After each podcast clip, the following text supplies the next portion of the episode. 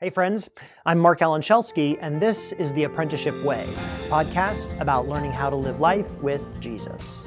This is episode three when Jesus changed religion forever. In the mornings, I take the kids to school. They can't be dropped off at school earlier than 7:45 a.m. School starts at 8 a.m. sharp. They go to two different schools that are about 12 minutes apart from each other with optimum traffic. So it's a little bit of a moonshot every morning. We have to leave at exactly the right time. We have to hit all the lights. We have alternative routes depending on traffic. Nothing else crazy can happen out in the universe. You know, no fire trucks, no road closures. If everything goes smoothly, everyone gets to school on time. One day, this last week, we changed our normal route. We took uh, my son to school first uh, and got to my daughter's school at 7:58 a.m. I thought that was pretty good until we discovered that the front door was locked. That was confusing to me. I got out, went, checked the door. Yep, my daughter was operating the door correctly. It was locked.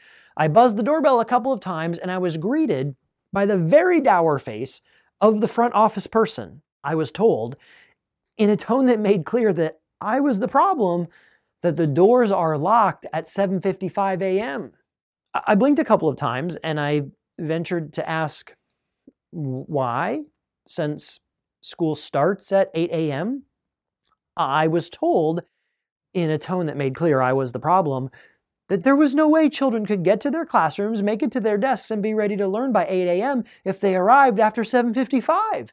That's when the doors are closed, that's when the doors are locked, and that's the way it's been since the school was founded.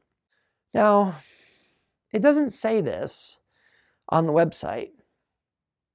It doesn't say this in the student handbook.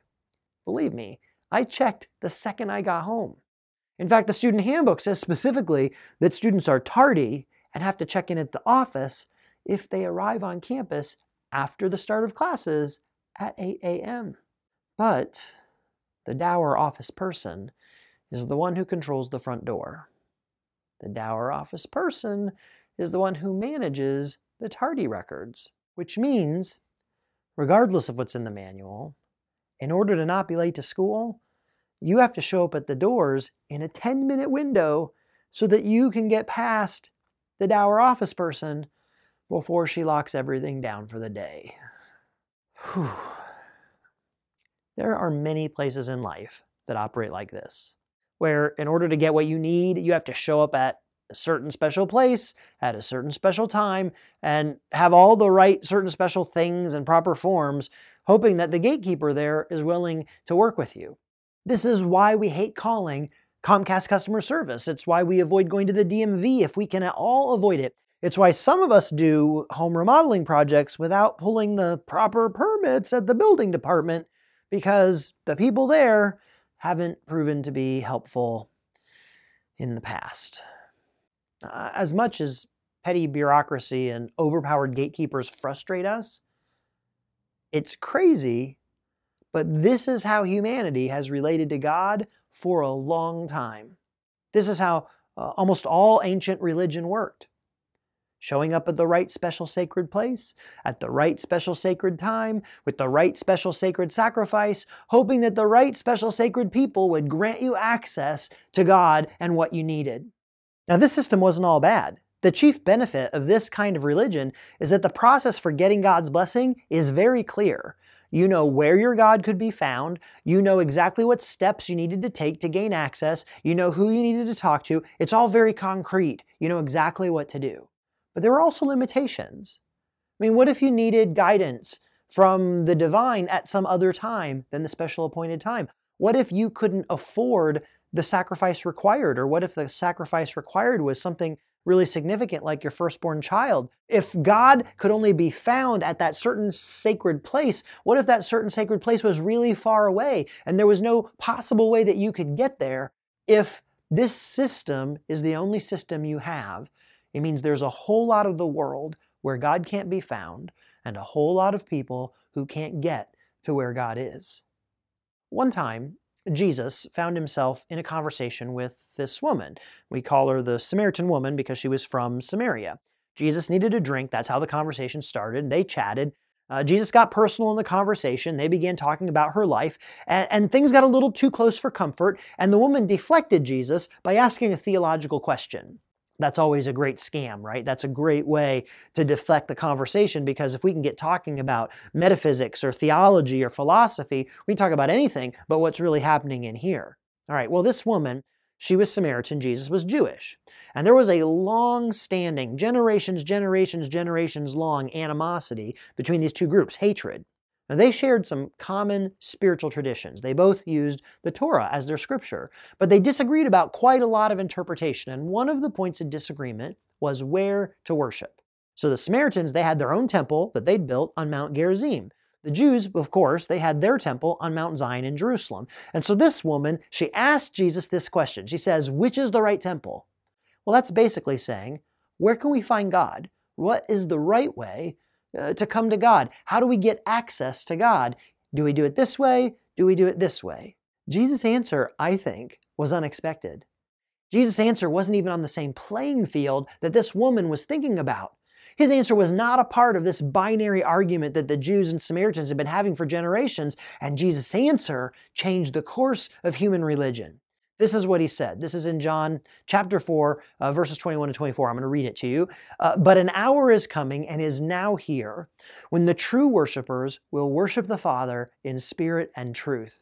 Yes, the Father wants such people to worship Him. God is spirit, and those who worship Him must worship in spirit and in truth. So this woman, she asked Jesus, which temple? Where is the special sacred place where we can find God? Which one is it? And Jesus' answer is, neither. You think you have the right place to worship. We think we have the right place to worship. And guess what? It's not your temple or our temple because God is not locked up in a temple. Jesus said, God is spirit.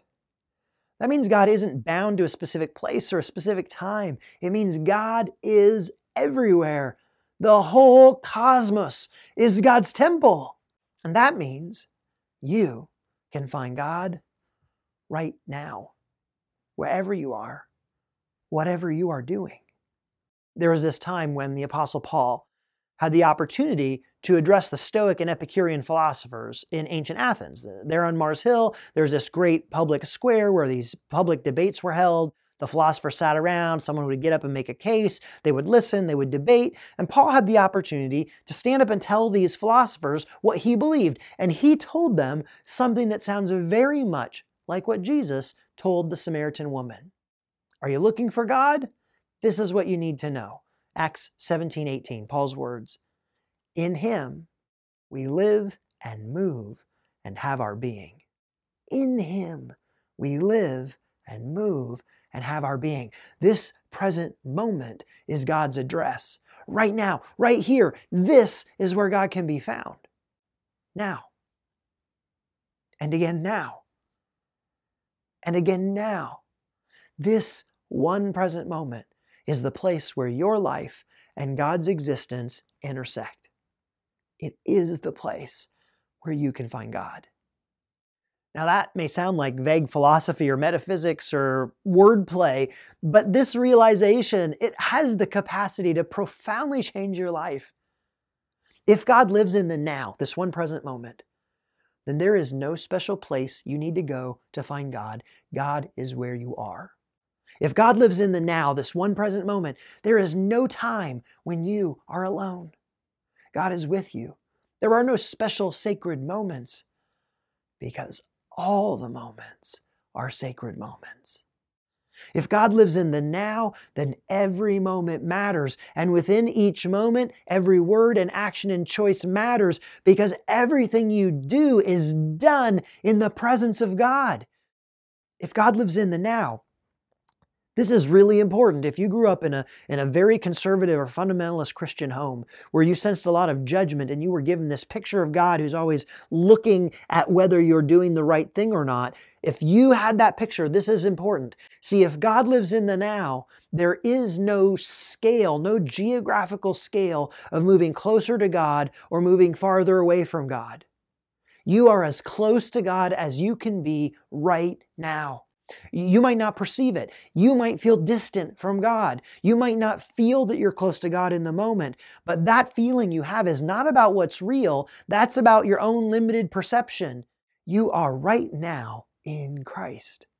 And that means Uh, you are as close to the Father as you can possibly be in this life. Nothing you try, nothing you do, no good religious thing will make God closer, and nothing you can do, no sin, no bad behavior will push God farther away. The feeling of distance that we have from God, I have it at times, you have it too. That feeling of distance is an illusion of our own perception. It's our own brokenness at work, it's our own sin in the way. It has nothing to do with how holy you are or how often you read your Bible or whether or not God approves of you. The only work there is to do is growing our trust that this is so. Learning to trust that we are with God now, that we are in Christ, even if we can't see it or feel it. We're not separate, we're with. And that means we can remain, we can abide in this reality. When Jesus told his disciples, and through them us, in the upper room, in John 15, that our work as his followers is to remain or to abide, to stay connected to the vine, this is what I believe Jesus was talking about every moment that we that we live. We are choosing whether to abide or remain in the reality that God is here now, or we're choosing to live uh, from a different frame of reference. We're choosing to live as if we're alienated. We're choosing to live as if we're far away. We're choosing to live as if we're not beloved. Every moment that we are living, we are choosing whether to live as if we are in partnership with God or not. Choosing to live as if we're alone or uh, as if we're forgotten, or as if our words and our actions don't matter, or as if we're the only thing that matters. That means that our life of faith is not about trying harder to be a more religious person. Our life of faith is not about trying to climb a ladder of spiritual performance, becoming better and better and more moral. Our life of faith is simply about awareness, remaining, abiding. God is here now. This is God's address. God is in this moment with us. We are, according to Jesus, we are in Christ. That means our life of faith is simply about awareness. God is here now. That's God's address, this one present moment that we are in. That is where we intersect with God. We are in Christ. That's the whole story of John 14, 15, 16, 17. We, right now in this moment, are an extension of God's work in the world. Right now. Right now. There is no special place we have to go. There is no special routine we have to go through. There is no gatekeeper who stands between us and God. Our work of faith is remembering that this is so and staying as best we can present and aware of this reality. Uh, Greg Boyd wrote To forget that God is present in any given moment is to forget the most important aspect of that moment. If God lives in this one present moment, then every moment is on fire with the presence of the divine. That feeling that you are alone is a lie. That belief that you've been abandoned is a lie. That fear that you are unloved or unlovable is a lie. That story that you are unseen is a lie every conversation, every face we look into, every conflict we have to work through, every moment of, of working in the garden, every trip to the grocery store, every interaction with our kids, every quiet moment with a book or the TV or walking the dog, every moment we are in the temple of God's presence with the possibility of running into God at any time. May you experience this shift of perspective. God is present in this very moment. You are not alone. Thanks for listening. If you like what you're hearing and you want to hear more, there are two easy ways to do that. First, subscribe to this podcast at iTunes and in every other podcast app out there. Second, you can subscribe to my email list. It goes out about twice a month with new blog posts and links to other things from me, a lot like this. If you'd like to talk with me about this episode or, uh, or talk with other people on a similar journey, or if you'd like to find encouragement for this kind of spiritual life, consider joining the Apprenticeship Lab member community. It's just $8 a month, and there you'll find a, a positive, private community of people on this journey. I'm there. We can talk about this episode and other things. You'll get an encouraging daily video, monthly live spiritual Q&A, access to some online courses for spiritual growth, and some other great things designed to help you learn to live life with Jesus. And if you just want to support what I'm doing, which allows me to make more material like this, joining the Apprenticeship Lab member community with that monthly sponsorship is a great way to do that. I'd also be grateful if you take a moment to rate or review this podcast on iTunes, since that's one of the best ways to help other people discover it. If you're interested in any of that, you'll find the show notes for today's episode, including all the scriptures from the presentation and the links I just mentioned, at www.markalanshelsky.com forward slash TAW003. Until next time, remember, in this one present moment, you are loved. You are known. You are not alone.